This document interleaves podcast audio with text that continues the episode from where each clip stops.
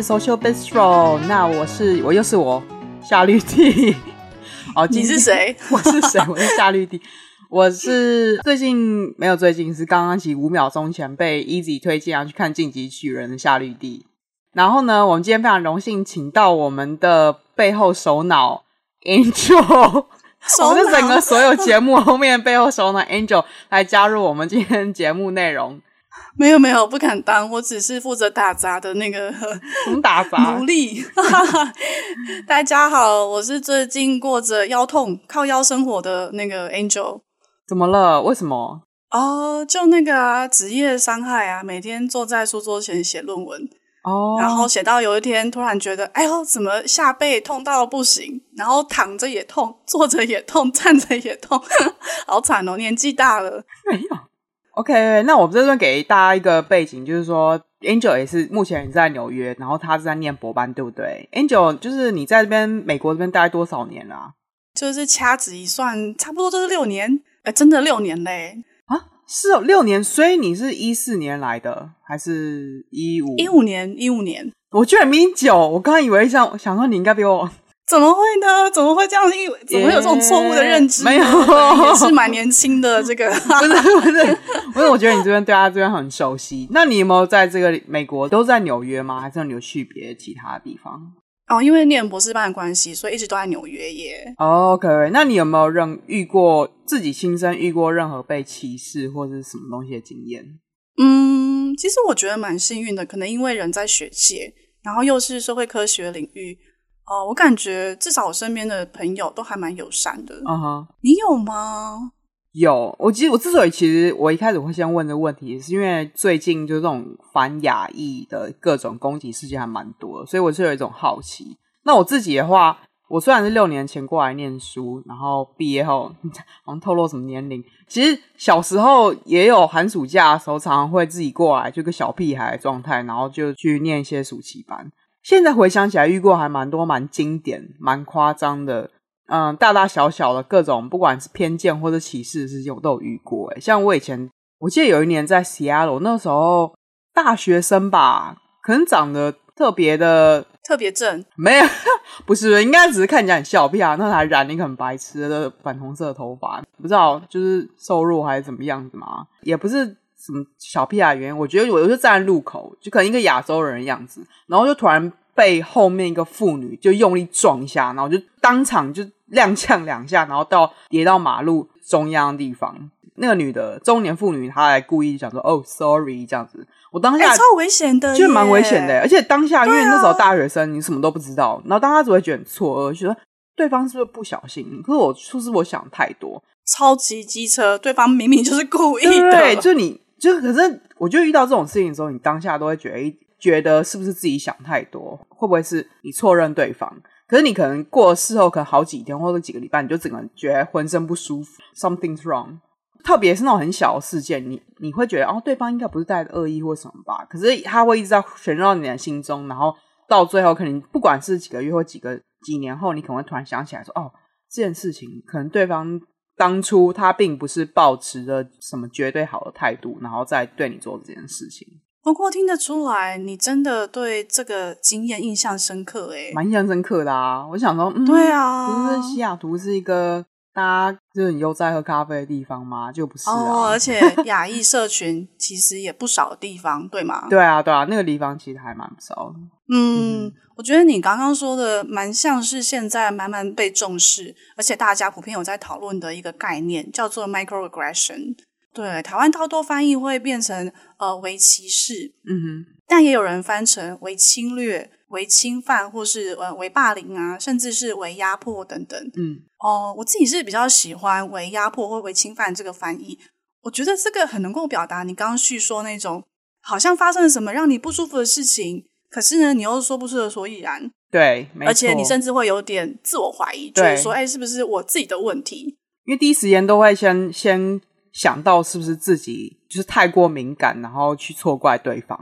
对对，我觉得这是蛮呃蛮容易有的第一反应，尤其在台湾人，或者是说我们从小接受呃要应该要体贴别人的这种家庭教育文化下长大。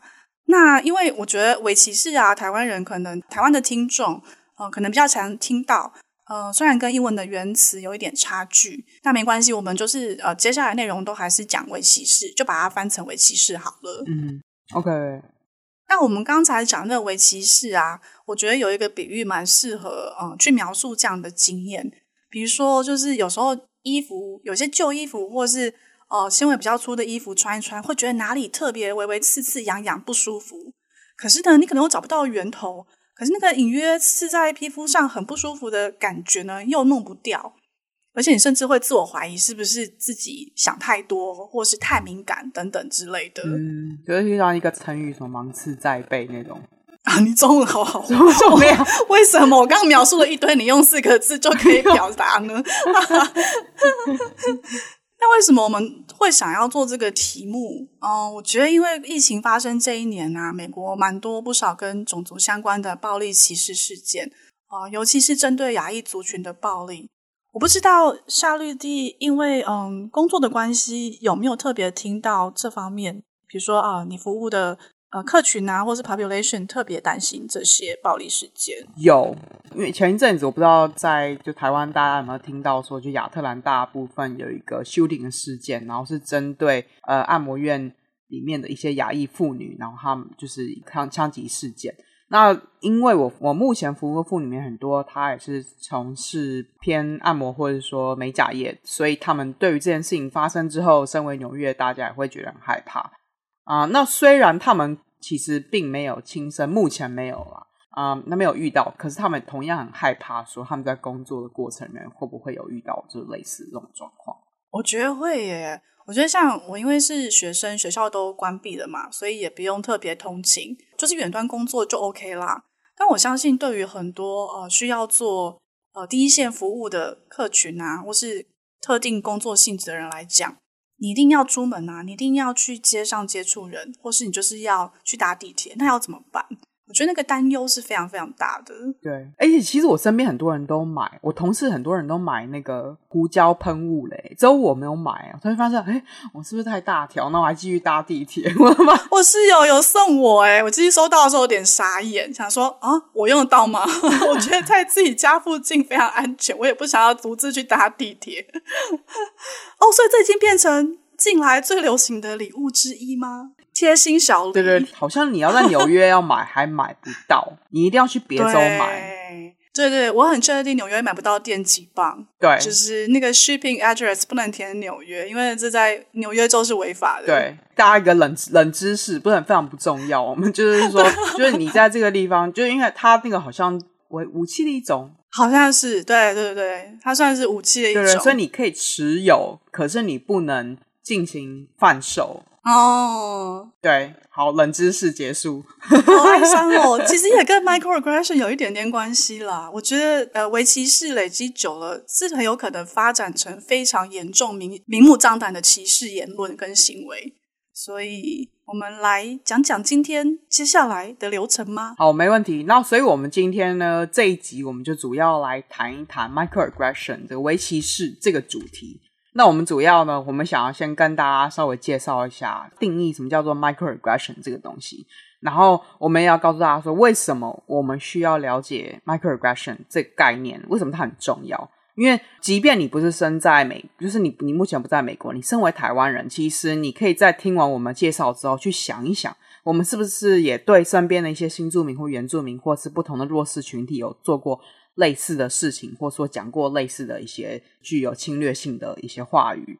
然后第三点，我们要告诉大家说，我们可以如何促进更好的沟通。无论你是身为这个弱势的群体，或者说你没有意识到你会去侵犯到对方，那通常会有啊这种为侵略或是为歧视言论行为的人，通常我们都不会第一时间不会意识到自己有这个问题。这个时候，如果说对方是一个就是有种族歧视的人，也没有办法。反而再加深更多的在沟通上的困难。那这个时候我们可以做什么来去保护自己，去平缓那个当下的的紧张跟 tension？我一开始要做这集的时候非常紧张，因为我就是出于就肤浅的知识，以为这个词真的真的，我一直以为这个词出自于社会学，结果我一查发现，竟然是一个心理学家。我跟你讲，超超有趣，因为你那时候找我的时候，我就。其实发明这个词的人，microaggression 的人，是我自己那时候念研究所的时候，呃，psychopathology 的课上面那个老师他发明的那个词，Daryl Win Sue，就是 last name 叫 Sue 的人，他人成绩很好，就是一个又又是个冷知识，完全不是知识，就是个冷冷八卦。对，冷八卦。OK，因为我上过他课，然后那时候他人还蛮好的，然后他其实。个人还蛮自嘲的，就他会用自己他曾经从小经验过的经验，然后呃，可以理解到说他真的是切身之痛，才衍生出来他想去告诉世界上人这个概念这样子。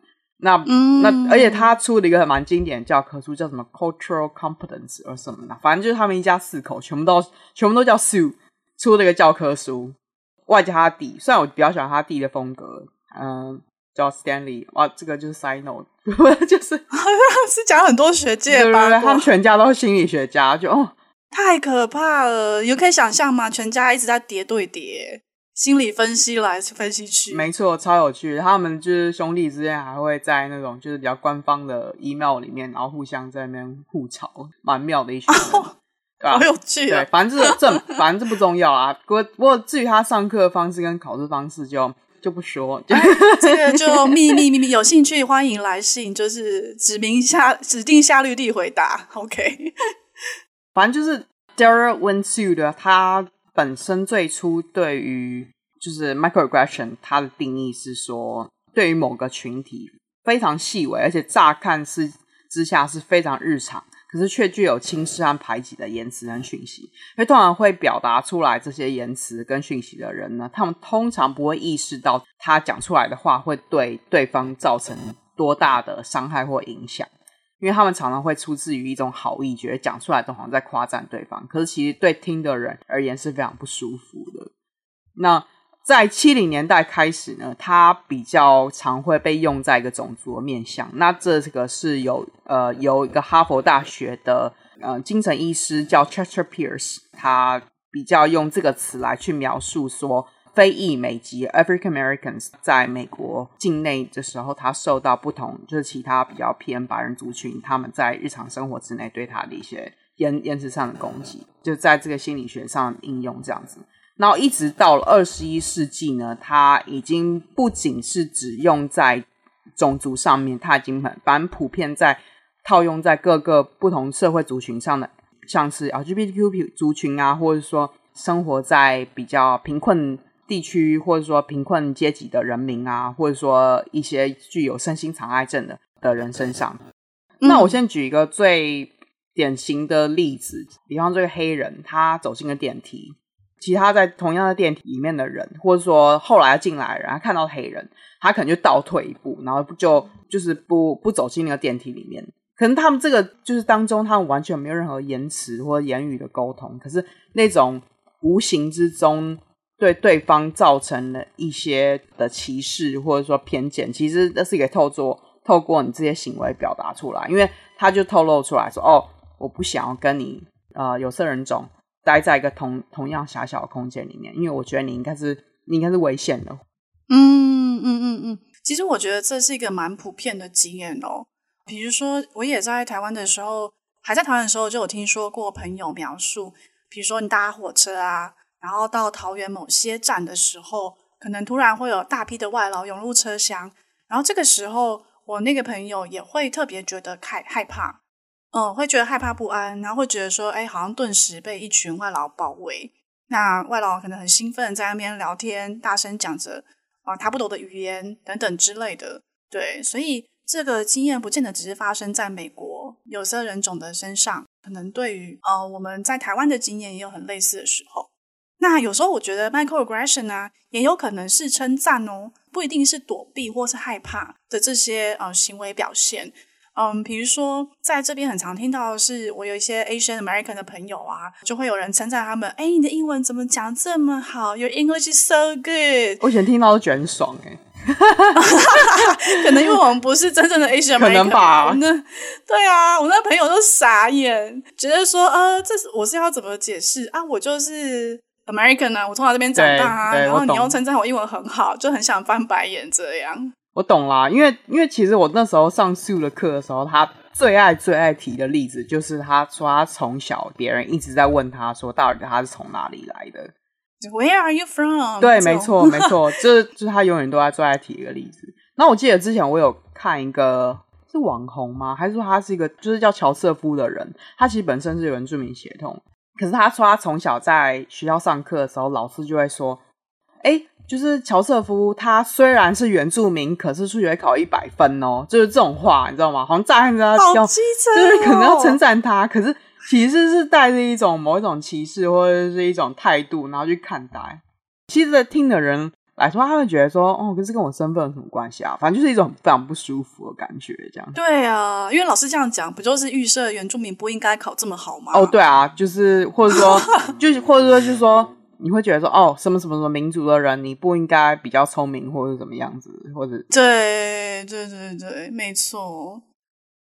可是 Angel，我也有个问题，就是说，那 microaggression 到底跟歧视本身的差别是什么呢？因为有时候其实我自己在这讲一讲，然后讲到最后我也会错乱。哦，我觉得一个是可以从字面上来辨别嘛，就是中文翻成为歧视，那英文也有 micro 这个字。所以当然就是就程度上而言是有蛮大的区别，没有那么的呃明目张胆，没有那么的外显，可是还是让人觉得不舒服。那还有另外一个差异是，通常会对别人有为歧视言论的人啊，也许都没有意识到自己正在做让对方不舒服的事情。嗯，对。所以有蛮多人是出于无知无意，就是他不是带着恶意刻意去攻击你的，就像刚才你说老师无意间讲了那种。哦，他虽然是原住民，但他考一百分哦。像这种，其实是老师自己本身对于原住民就有刻板印象。那我们很多时候都很容易吸收主流媒体的刻板印象或偏见啊，针对某些特定的族群。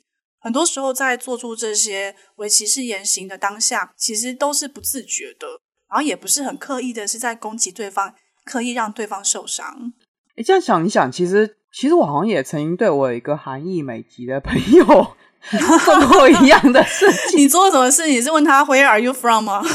对，就是那时候好像在第一次跟他遇见的时候，我先观察一下他的外表，然后就觉得嗯，他他是个 Asian 没错，然后就我就开始问他说他从哪里来，他说他从芝加哥过来，就是我 好像就是讲讲类似的话吧，然后他就你是不是很想抓他的主意？对对对对对对，因为我想说，哎，他是不是从台湾来？其实我那时候有点期待，oh. 对，可是我。可我可能大家就问他类似的一些话，我不知道他有没有被 offend 的啦，因为他没有表，他只是当下就觉得说，啊，原来你在问这个问题哦。可是他可能觉得说，你这个牙医小妮子到底干嘛？就是在讲讲什么看不起我吗？还是什么之类？我不知道，我不知道他心里在想什么。可是我好像就是讲过一样话，这样子，又是一个很不是冷知识，又是一个冷知识，甚至根本不是冷知识，根本就是冷八卦。其实这其实我想说，其实 microaggression。不一定是那种，不一定是 privilege 的族群他会犯的错，其实每个人可能都会在无形之中，他我们讲出一些让对方觉得很不被尊重的的话，这样。对啊，对啊。那你觉得就是要认知到自己是不是到底是不是在我们讲话的时候会以为歧视到大人？为什么这件事情这么重要？那因为假如说我们做这件事情的时候，是我们是无心之过，可是我们怎么要把这件事情特别提出来谈？哦，我那天看到一个影片。觉得非常非常的中肯，但我觉得那个是一个人权教育影片，他在介绍 microaggression 这个概念，他做了一个很很奇妙的比喻。他说，如果啊你把每天遭受到为歧视的经验比喻成被蚊子咬的话，那你想象一下哦，有些人常常被咬，而且被咬了之后会出现过敏反应，红肿啊、长水泡啊，甚至会留下疤痕啊之类之类。哎，这要这差又要我要岔题一下。我本人在初中的时候，真的超常被小黑蚊咬，而且那时候不是都要穿制服裙吗？对对对对。所以我每天双腿被咬几十个包，到后来根本快要溃烂。天哪，超级过敏。然后后来皮肤科皮肤科医生就跟我说：“你一定要跟学校反映说你没有办法穿制服裙。”所以我就会觉得过免权，就开始穿长裤，完全离题了这个。蚊子真的是，它就是一个会处于在你日常生活中每个地方你意想不到的地方，就它没办法给你真正一个可以有安息的时间，它又出其不意，然后戳你一下，戳你一下，直接就是像是那个 microaggression 的感觉吧。没错，所以你要想象一下哦，对于那些经常被咬的人来讲，真的会很想要把蚊子灭种诶。可是对于那些偶尔才被咬，或是根本不会被咬人来说，可能又会觉得说啊，这又没什么，你就反应过度啊，你就想很多啊，或是就像当初夏绿蒂在西雅图被嗯，其实一个很很明显的歧视行为啊，甚至不是 microaggression，可是你可能会自我会反省自己，觉得说，哎，我是不是反应过度啊？还自我怀疑这样。嗯，有些人会说，啊，sure it's annoying，可是可是 it's not a big deal，right？Who cares？我知道啊，我觉得最致命也不是最致命，最重要一点就是说，我们常会有那个，或者说被人家讲说，哦，你反应过度这件事情，然后就会去压抑自己内心那种觉得不舒不舒适的感觉。你刚刚说的那那个影片里面，他好像也举了一些其他 microaggression 的例子，对吧？包括我们刚刚提到说，Where are you really from？对对。对啊，我发我发现那个问题好像那个问句好像蛮经典的。我突然想到，我有一个 American-born Taiwanese friend，嗯，他找房子的时候也是被对方问，嗯，然后他一开始就讲说，哦，I'm from here, I'm from New York City，嗯哼，可是后来对方就又再次问他说，Where are you really from？然后我觉得他当下其实蛮不爽的，可是又不知道该怎么办。但后来就没有跟那个房东租房，嗯嗯，这样也蛮好的啦，对啊。就 是其实听起来就是把这个人 exclude 在那个美国或者说西方的文化文化身份认同之外吧。对啊，那有时候啊，就像我们前面讲的这些 microaggression，嗯，可能是个称赞，它可能其实是个称赞，可是也会同样让人不舒服。比如说，呃，亚裔族群很容易被认为数理表现、数学应该要很好哦。身为台湾。的那个长大的小孩，大家都会跟你说啊，你去美国啊，一开始学统计，我个人的经验就是社会学统计要修，我非常非常的害怕。可是所有人都跟我说不要害怕，你知道美国人数学很烂呐、啊，然后什么什么这样之类的。我觉得台湾人跟台湾人这样讲没有什么太大的问题。可是如果我来美国后，还有人这样跟我讲的话，而且是美国人讲出来的话，我其实会蛮不爽的。嗯，怎么说？对啊，我觉得并不能预设说，哦，某个族群就应该要在某些部分表现很好。嗯嗯嗯嗯。你可以想象，如果今天是一个在美国长大的亚裔亚裔小孩，他从小就被期待说，哦，因为你是 Asian 啊，所以你的数学应该要很好，以后就是要念工程医科。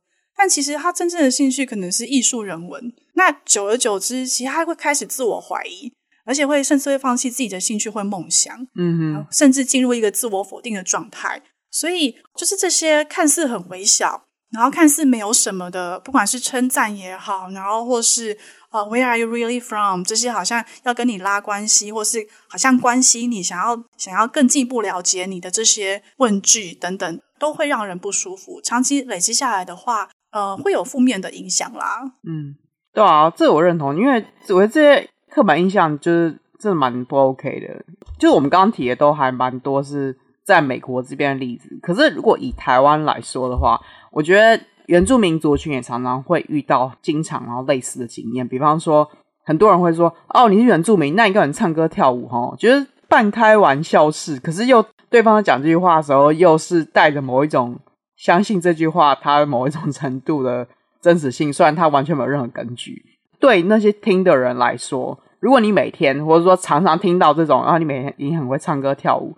就像是刚刚那影片里面对于那个蚊子的比喻，有的人被咬了之后，他会奇痒无比，然后影响到他之后一生他的决定，因为他太常听到这些，从小听到这些人对他的，不管是半开玩笑式，可是又有一点带有你说不出来到底是带有善意还是恶意这种言辞。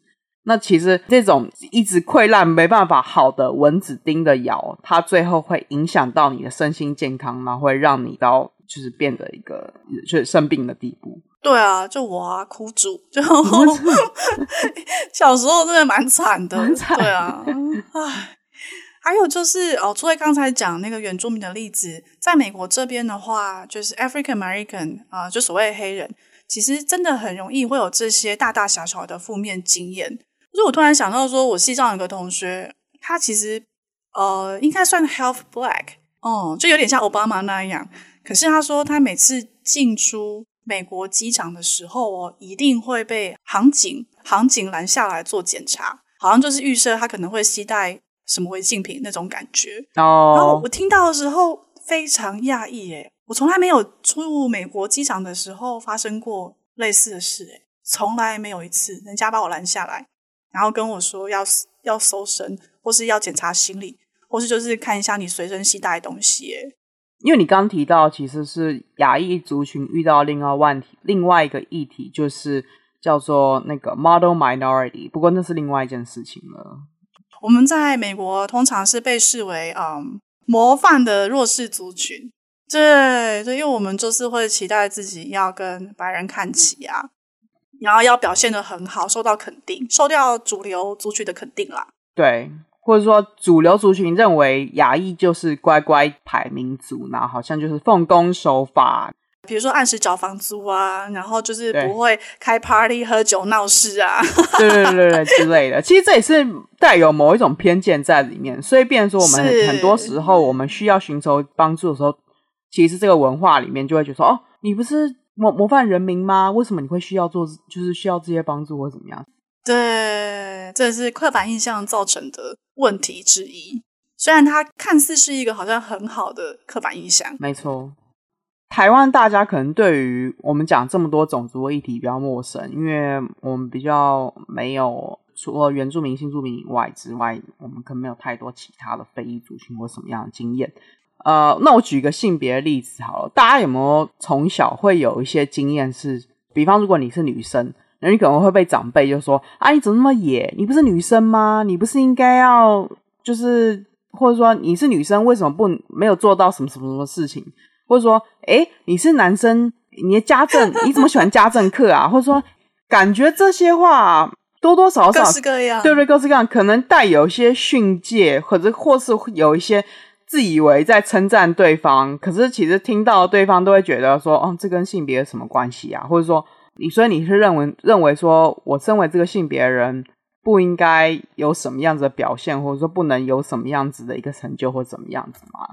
这一集没有来录，真的太可惜。真的，他可能可以举非常多性别刻板印象的例子，或者是说，我觉得还有另外一个很明显，到现在都还没，就是说你，你你可能在跟对方对话的时候，假如说你现在提到说，哦，我的 partner，然后你。可能跟你对话的人，他会我说第一时间会 assume 你你是异性恋，所以大家真的不要觉得，因为只是好像微微的歧视哦，micro，嗯哼，啊、呃、就没有关系，或是不会造成任何问题。再加上啊，当事人可能完全没有自觉，这样的影响或许就很微弱。其实这些看似很微弱啊，呃，习以为常啊，充满刻板印象的言论，累积久了，还是很有可能变成严重的歧视行为哦。就像最近在美国发生的各种种族歧视事件，我觉得都是蛮有迹可循的。嗯嗯嗯，对。所以下次的时候，我们如果遇到别人有这种微歧视的言行，然后对方又说说，哎，这有什么大不了？然后那我们这时候就要想一想，我们看这个影片里面它的这种蚊子的比喻跟提醒，就对于某些人来说。当他无时无刻都被这个蚊子在啃咬的时候，这这我可以体会，就 整夜都被一个蚊子去骚扰，只要一个晚上，你应该都会觉得快疯掉了吧？可是，假如说你没有这种经验的话，那不代表不这件事情不会发生在别人身上。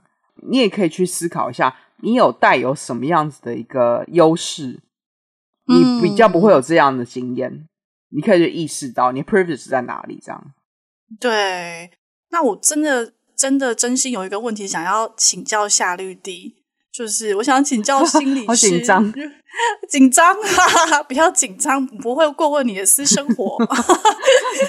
就是那我们在日常生活中啊，如果发现，比如说跟朋友谈话的时候，发现，哎，我们对呃所谓的微歧视或是歧视的定义不太一样，然后或是我们对于某些歧视事件的看法不同，嗯，那要怎么样互相沟通，或是说互相？包容，比如说啊，比如说之前那个亚特兰大按摩店亚裔女性被射杀的事件啊，蛮多人其实是觉得那个跟种族歧视没有任何关系的、欸。哦天哪，拜托，我自己也遇到，就觉得就是老血要吐出来，就觉得对啊，我真的是很想给他一个巴掌哎、欸！啊、而且一开始亚特兰大警方他们还发布说，哦，呃，这个去合理化那人行为，对不对？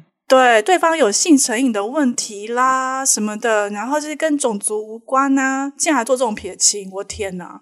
算了，不过刚刚提到这个问题呢，我觉得有一可以用 Kevin Nadel 他是纽约大学 John Jay College 的一个教授，纽约市立大学，就纽约市立大学，那做满非常多的 microaggression 的研究啊，我还见过他本尊这样子，又是一个冷知识，又是一个冷冷八卦。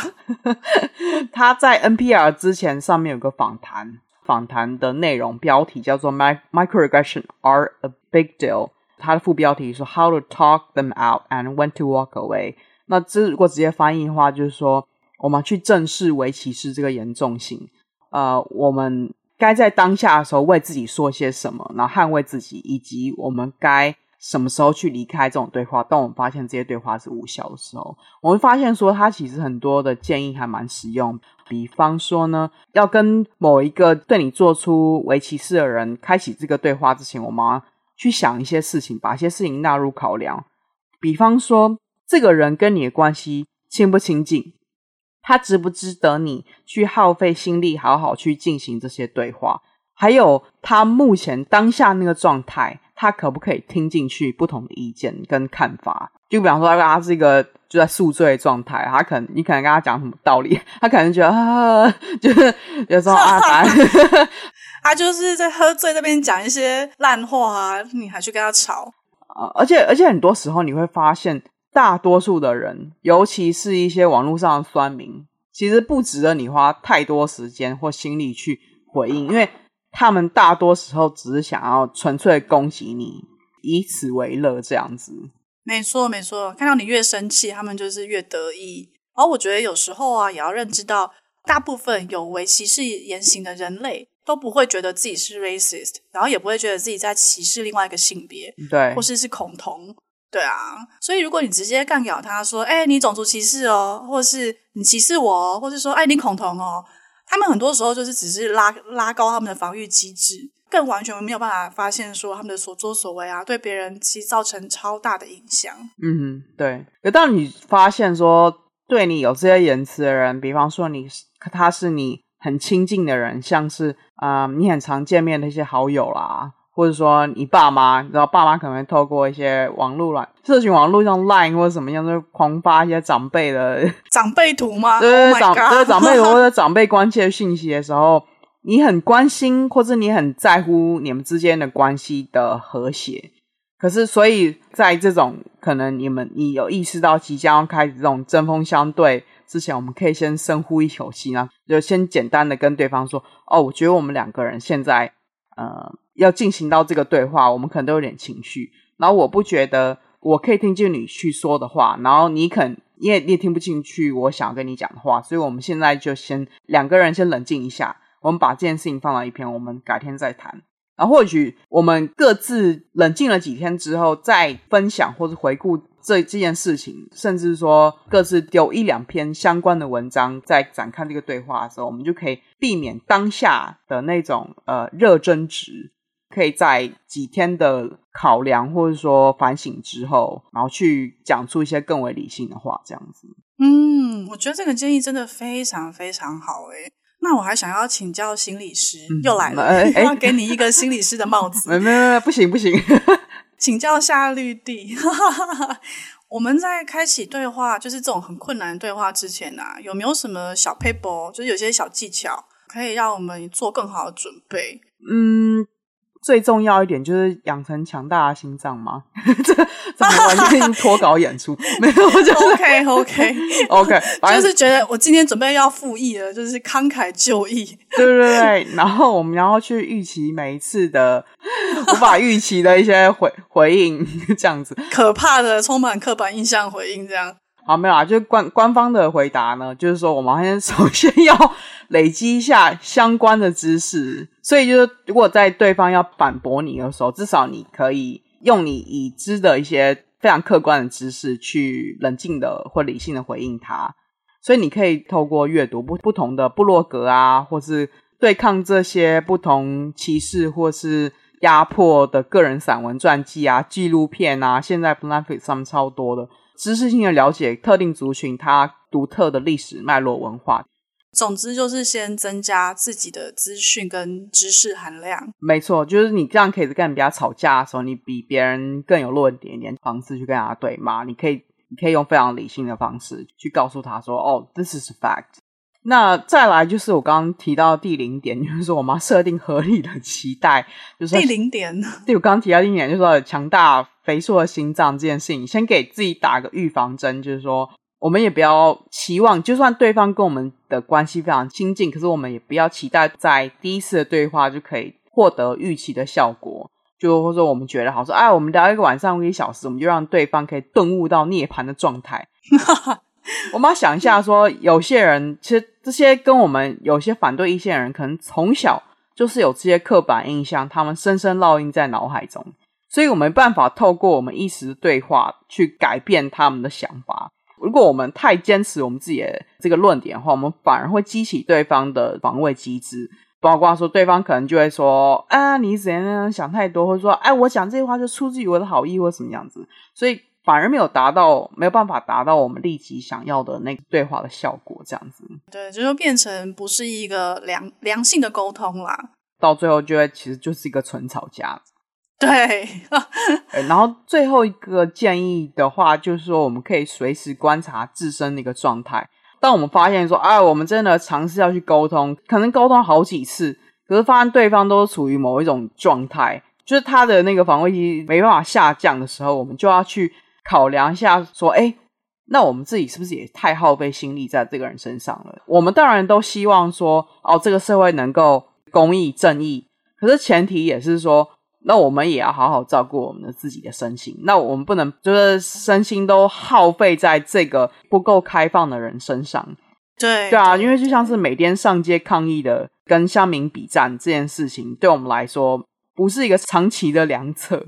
因为我们自己也是人类，我们需要适当的休养生息，这样。哦，我觉得这一点真的太重要了。真的 self care。之前我们不是有一集是那个 self compassion 吗？有啊，这里偷偷的推一下，光明正大的推荐一下我们的第八集。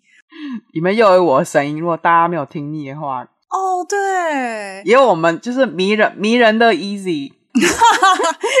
大家感到沮丧、挫折、生气的时候呢，可以把那集拿出来再重新听一下，练习看看怎么样陪伴自己啦，怎么样善待自己，对自己更好。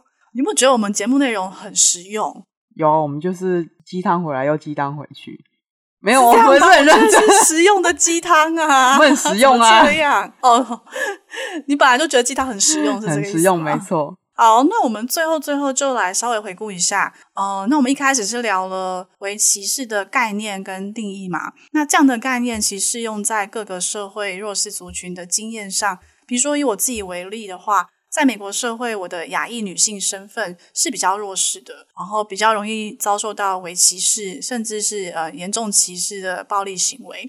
呃，就像最近在纽约发生的各种事件一样，针对亚裔族群的暴力事件。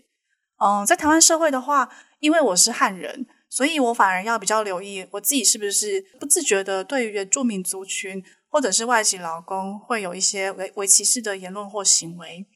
对啊，我觉得除了围棋是跟他本身定义跟经验之外，我觉得在这个地方我们也想要强调说，开启对话这件事情永远都是非常困难，所以我们不用觉得自己有义务要先。教导或者导正对方的想法，我们不需要强迫自己做这件事情，准备好再做就好。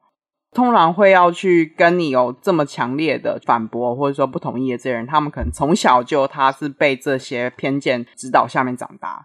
可是，在从此之外，我们也要了解到说，如果你反而是在那个具有优势地位的那个状态下呢，现在你让也要让自己去做这个功课，而不是让。等着对方去告诉你说你已经伤害到对方了。比方说，刚刚 Angel 有提到说，我们自己身为汉人，其实我们对于原住民的历史文化了解非常少，或者说其实充满各种不同偏见的。或是像异性恋男性啊，对异性恋女性或同志族群的成长经验，其实也常常觉得没必要了解，或是根本也不知道要从何开始了解。啊，可是其实这并没有想象中那么困难啦。就是我们可以从身边的朋友开始先了解啊，因为我们旁边的朋友一定会有身为这样子 identity 的族群存在嘛，所以我们就透过了解他的经验，并且同理他的一个一个被受受迫或者说不同的一个挑战的一个经验，然后我们去了解说这些特定族群它的历史跟累积相关的知识。那我觉得啊，我也蛮想强调。嗯，虽然我们前面讲了一些围棋士的定义，然后还有一些举例，但是你个人的经验本身就是最真实，也是最重要的。如果今天有人对你讲了种族歧视的话，或是性别歧视的话，或是一些行为让你觉得很不舒服，伤害了你，那对方就是真的伤害了你。其实不用去管这到底有没有符合围棋士的定义，或是呃，他真的是在歧视我吗？或是我的。我的感觉是，呃，是是对的吗？这种，我觉得这个这个部分啊，也跟我们好好像前面有做一集是性骚扰为主的，嗯哼，我觉得这个其实跟性骚扰有异曲同工之妙。那时候我们那一集的主持人是 Easy 跟露露嘛，对吗？对。哦，那时候举了蛮多例子哦，都是在说明在不同情境下都有可能是性骚扰。那最后最后在那个纽约市政府反性骚扰的 training 里面，其实他有这一句话是说。很多时候，你的主观认定、你的主观感受是最重要的。如果你觉得对方讲的话或行为在不管是踩线在身体，或者在性方面或性别方面踩线了、越界了，让你觉得非常不舒服，其实就构成了性骚扰。对，所以其实我们今天讲这么多，也不是要让大家开始提心吊胆，然后怕自己说任何话，然后都好像会冒犯到对方，然后做错事。或是说让大家变成纠察队，说啊，你是不是讲一句话，然后去挑剔别人的错误？其实大家不用过度的担心自己讲出什么话会造成别人的不舒服。没有人是完美的，我们会犯错。而重点是说，我们有意识到说，我们想要学习，或者说我们可以承认自己无心之过，看见，然后不会再犯那些原本不自觉的那些偏见。没错，没错。我觉得重点就是，就算你今天不小心说出很刻板印象的话，伤害到别人，其实也不代表你就是一个坏人。我们做这一集，并不是为了要告诉大家说，现在开始要留意哦，有没有人对你为歧视，然后好像当个纠察队，整天都在担心，然后或是担心自己呃做了这些言行哦。每个人都有可能会不小心为歧视他人，只要我们拿对刻板印象越来越有意识。更能够觉察到说，哎，我哪些话、哪些行为可能是出自于呃某些偏见，或者是说这些言行会影响到哪些族群，我觉得就已经是很不容易的事情了。就像对啊，像我当年也不小心对我的朋友讲过类似的话，这件事情很好奇，人家到底是从哪一个国家、呃、哪一个种族这样子？我觉得真的好奇吗？好啦，没有啦，反正我最后有道歉。就是，好啦，好啦，好，那谢谢大家今天听我们这集 podcast 哦，那希望对大家有所一些收获。对啊，如果你们有任何的问题的话，都可以在我们的我们的粉丝专业上留言，也可以分享一下。假如说你有在任何情况下，你有经历过任何被围棋式的经验，欢迎分享，我们非常想知道。那谢谢大家今天听喽。那有兴趣的话，那记得大家要订阅我们的节目，然后并且可以回顾一下我们刚刚有提到的，呃，我们之前录过的不同的 podcast。非常感谢大家了，拜拜，拜拜。